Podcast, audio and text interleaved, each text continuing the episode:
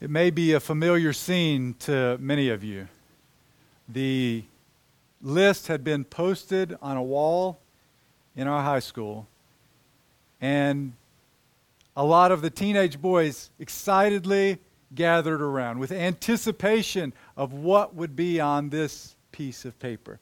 And I went up to the paper and I scanned it row by row, looking for my name. And then I scanned it again. And that's when my heart dropped because I knew I had not made the high school baseball team. I was filled with disappointment and my hopes were dashed. And even though this is a relatively minor disappointment in our lives, it serves as sort of a microcosm for our lives. Each day, each year, we are faced with disappointments of all sorts, some minor, some very serious. Our hopes, what we had hoped for, what we had anticipated, what we had yearned for, what we thought would give us joy, vanished, and we were left in disappointment and despair. What are you hoping for? What are you hoping in?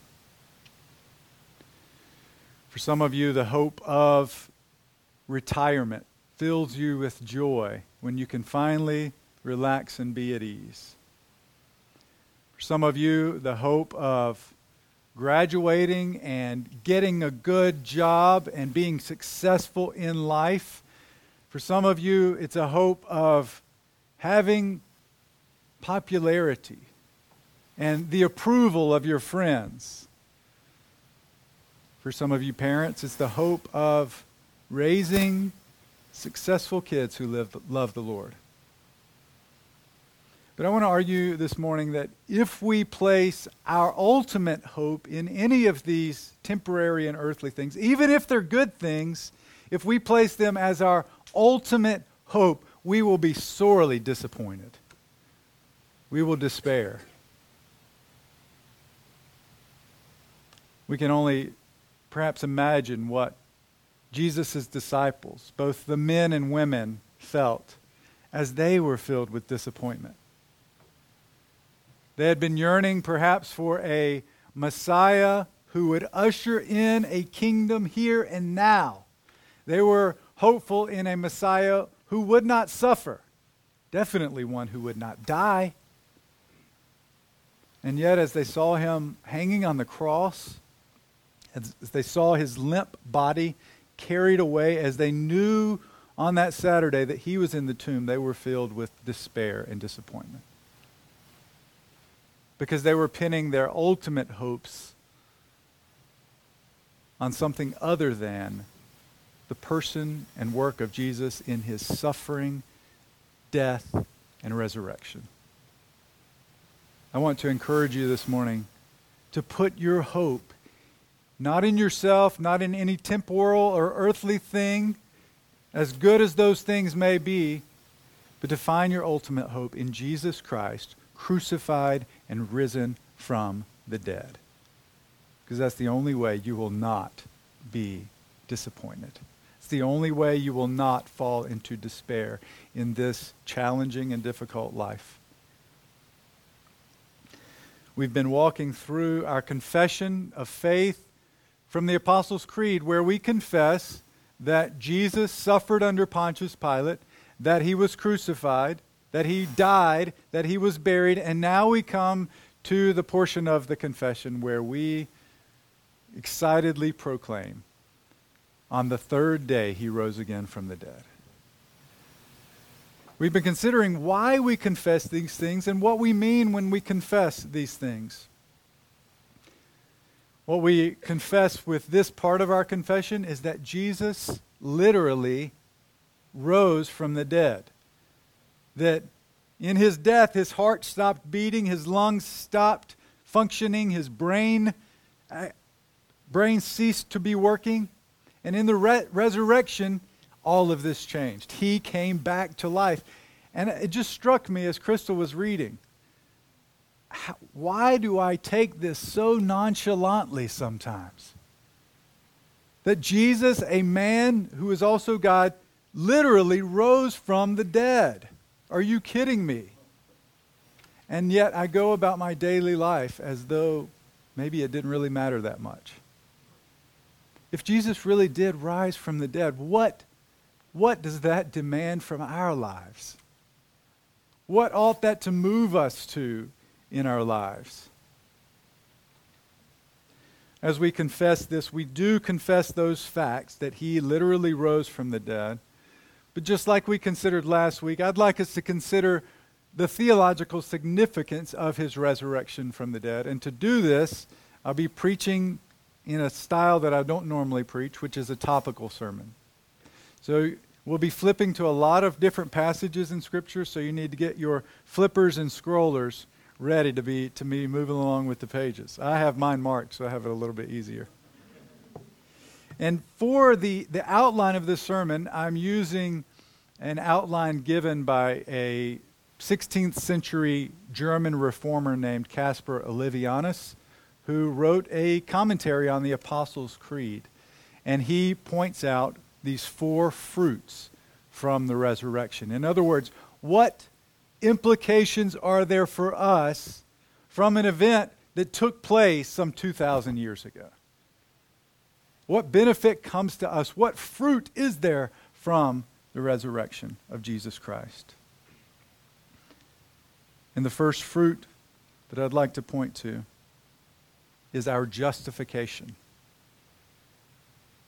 It's because of Jesus' resurrection that we have been justified.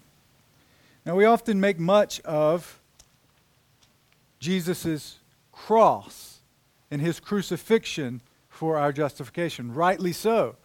In 1 Corinthians 2, Paul says, For I aim to know nothing among you except for what? Christ crucified. He nails it home to the Corinthians over and over again. Christ crucified. This is what your faith is about. Jesus Christ, the Son of God, who suffered and died for your sake. And it is through his death that we have been made right with God. As a substitute for our sins, our sins were placed upon him, and his righteousness was placed upon us. Justification You've heard, I'm sure, many times. It's a legal term in Scripture which refers to a declaration by God that one is right before Him, that one is righteous before Him. So, justification would be that you would be seen and declared by God as though you had perfectly obeyed all righteousness. From the moment of your birth to the moment of your death. That you had always done the right thing and done the right thing with the right motive of faith for the glory of God. In Jesus Christ, he declares those who come to him as justified before him, as righteous before him. And yet we also must acknowledge that without the resurrection, we would still be in our sins. Isn't that what Paul says in 1 Corinthians 15, verse 17?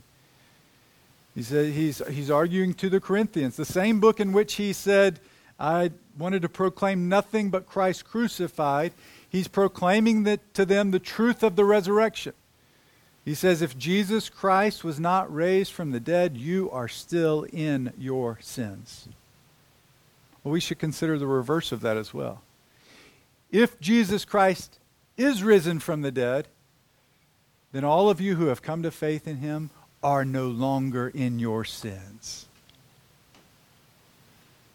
That means you no longer bear the weight of them because Jesus Christ bore the weight of them for you.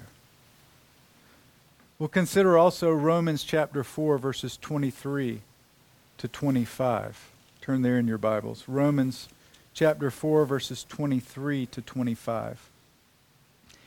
Here he's speaking about the promise of God which has been received by faith, that it's through faith that we receive the promise. Indeed, that it's through faith that we become eh, offspring of Abraham, that we become children of Abraham, and that we become a part of the people of God.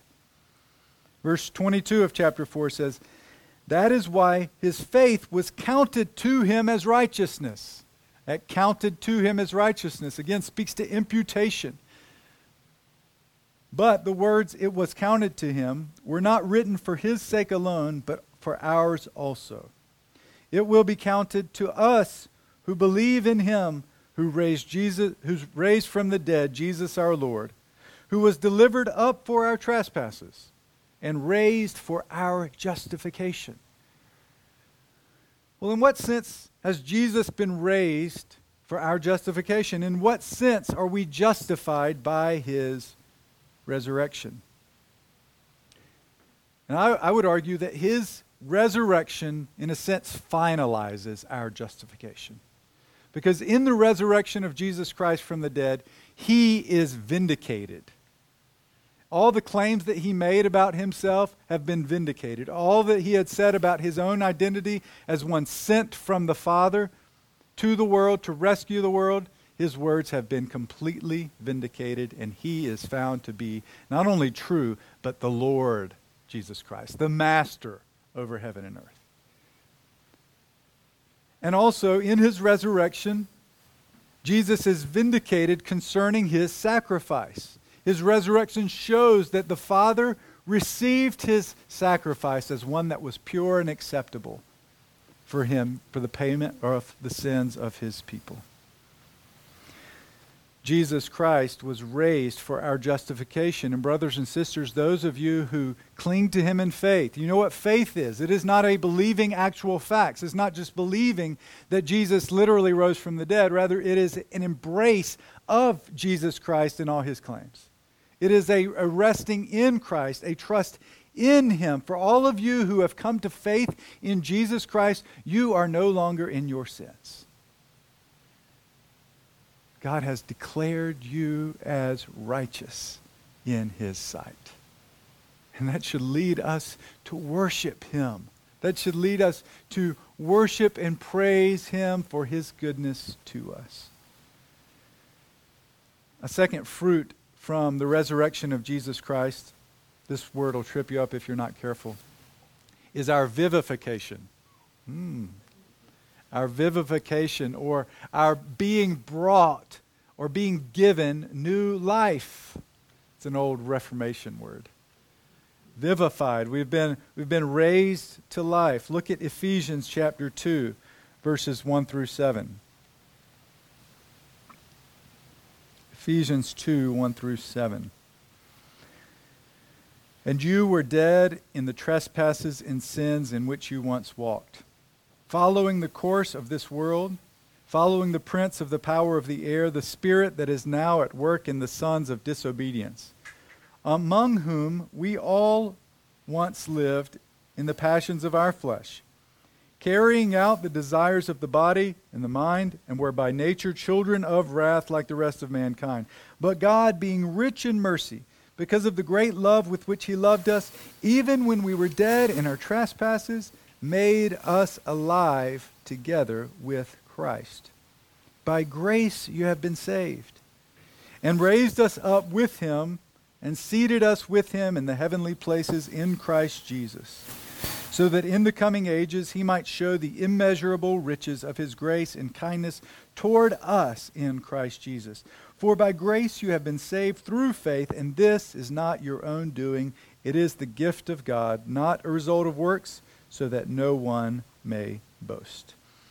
Did you catch that in verse 5? Even when we were dead in our trespasses, he made us alive together with Christ. He's speaking of Christ's being made alive.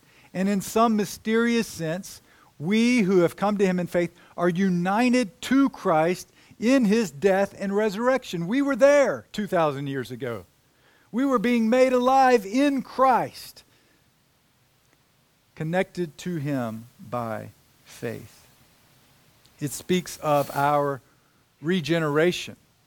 It speaks of us who once were completely dead, and now he awakens within us life. You see at the end of this passage, he says, For it's by grace you've been saved through faith. And even this faith is a gift from God so that you will not boast. He, he created this in us when He brought us to life in connection with Jesus' resurrection from the dead.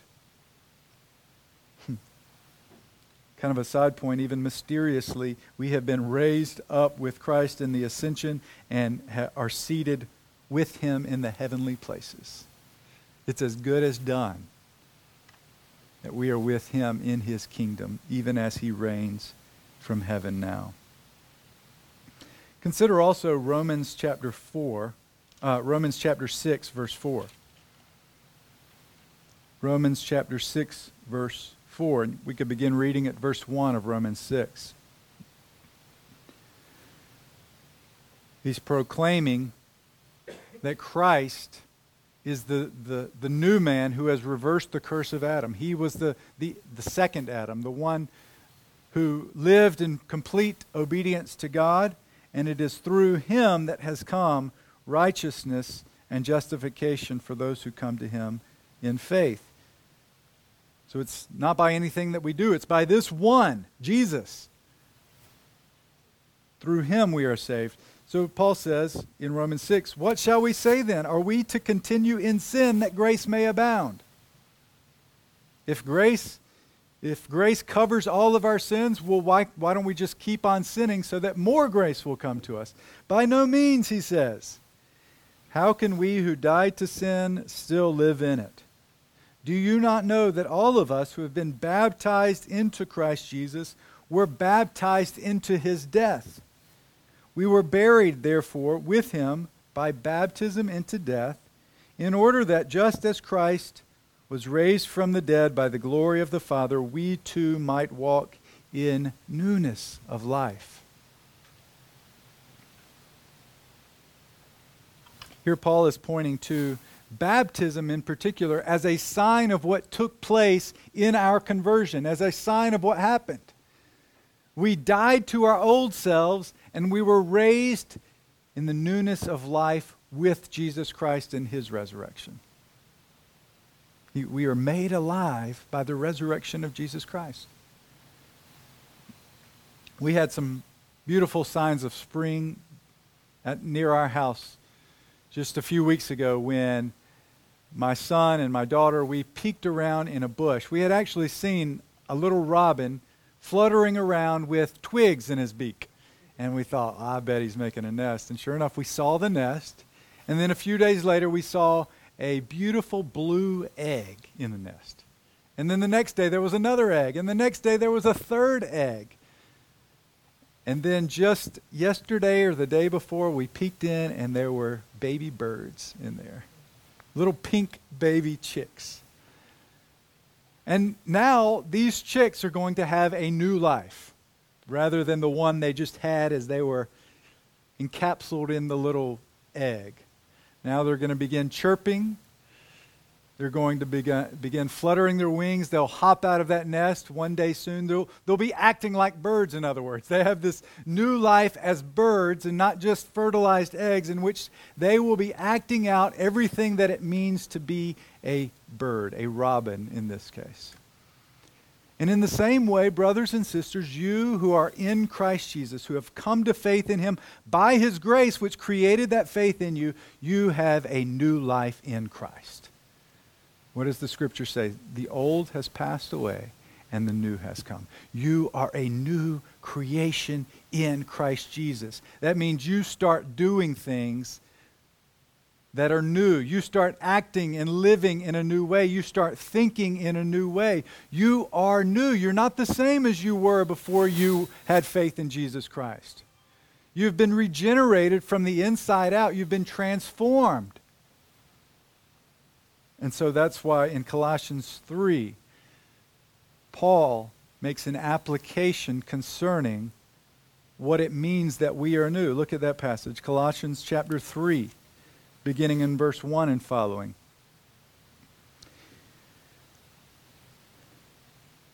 If then you have been raised with Christ, how many of you have been raised with Christ? If you are in faith in Jesus Christ, you have been raised with Christ. If then you have been raised with Christ, seek the things that are above, where Christ is, seated at the right hand of God. Set your minds on the things that are above, not on things that are on earth. For you have died, and your life is hidden with Christ in God.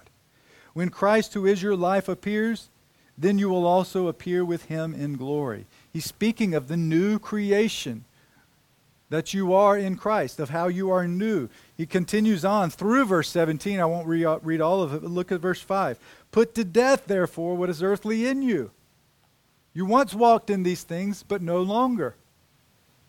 And then in verse 12, put on then, as God's chosen one, holy and beloved, compassionate hearts, kindness, humility, meekness, and patience, bearing with one another, and if anyone has complaint against one another, forgiving one another. These are the sorts of things that we as new creations begin to do. These are, these are the fruit of the Spirit love, joy, peace, patience, kindness, goodness, faithfulness, gentleness, self control. We ought to examine our lives. We ought to help one another examine the fruit in our own lives because we want to be growing. We want to be patterning our lives after Christ, who is our life. He raises us to life, and this is by the Holy Spirit changing our hearts and making us into a new creation. He does this all by his grace, and he does, he does also this next fruit by his grace, which is our perseverance. This third fruit from the resurrection of Jesus Christ is the surety, the assurance that we will persevere in faith throughout this life. Look at 1 Peter 1 3 through 6. 1 Peter 1 3 through 6. There, Peter says, Blessed be the God and Father of our Lord Jesus Christ. According to his great mercy, he has caused us to be born again to a living hope through the resurrection of Jesus Christ from the dead, to an inheritance that is imperishable undefiled and unfading, kept in heaven for you, who by God's power are being guarded through faith for a salvation ready to be revealed in the last time. In this you rejoice, though now for a little while, if necessary, you have been grieved by various trials, so that the tested genuineness of your faith, more precious than gold that perishes though it is tested by fire, may be found to result in praise and glory and honor at the revelation of Jesus Christ. So, what happened here? Verse 3 He has caused us to be born again. There's our regeneration, our being born again, our being brought to life, to a living hope, that is faith, through the resurrection of Jesus Christ from the dead. These are all fruits. What have we been born again to a living hope? To, verse 4, to an inheritance that is imperishable undefiled and unfading, kept in heaven for you. It is being kept in heaven for you. And, verse 5, you, by God's power, are being guarded through faith for a salvation ready to be revealed in the last time. Those who have been born again to a living hope through the resurrection of Jesus Christ, the Son of God, are being kept by the power of God. The same power that raised the dead man to life is keeping you in your faith, those of you who have been born again. Isn't that comforting?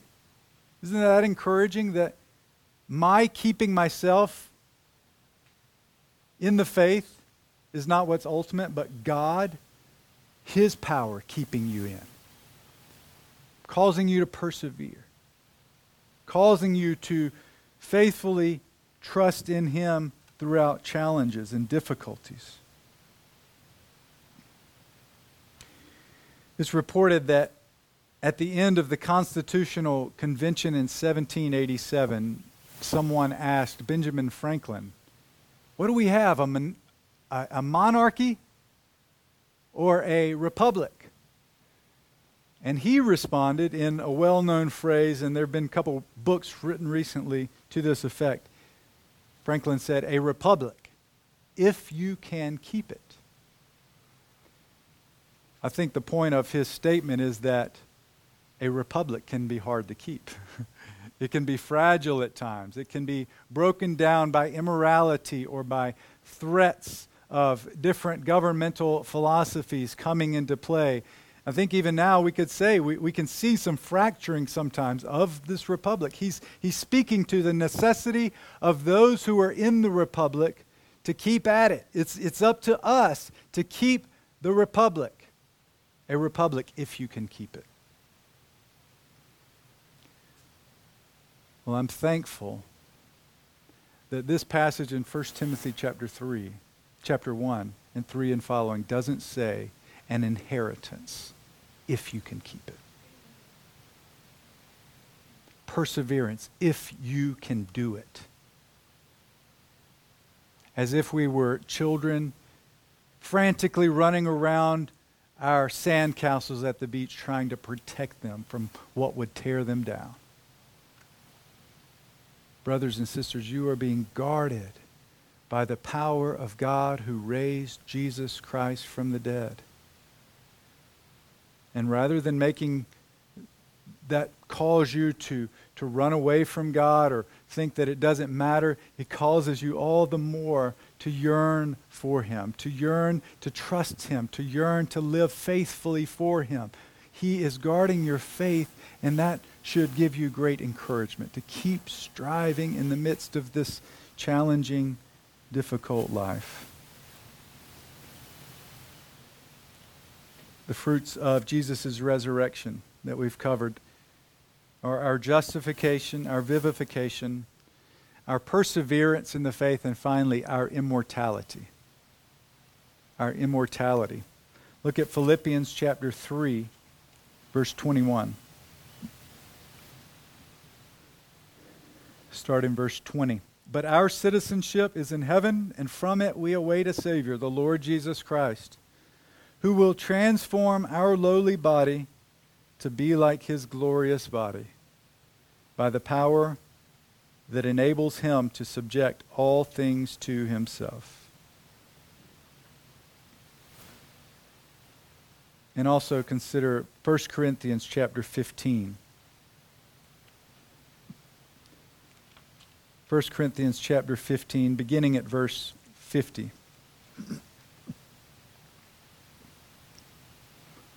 I tell you this, brothers flesh and blood cannot inherit the kingdom of God, nor does the perishable inherit the imperishable.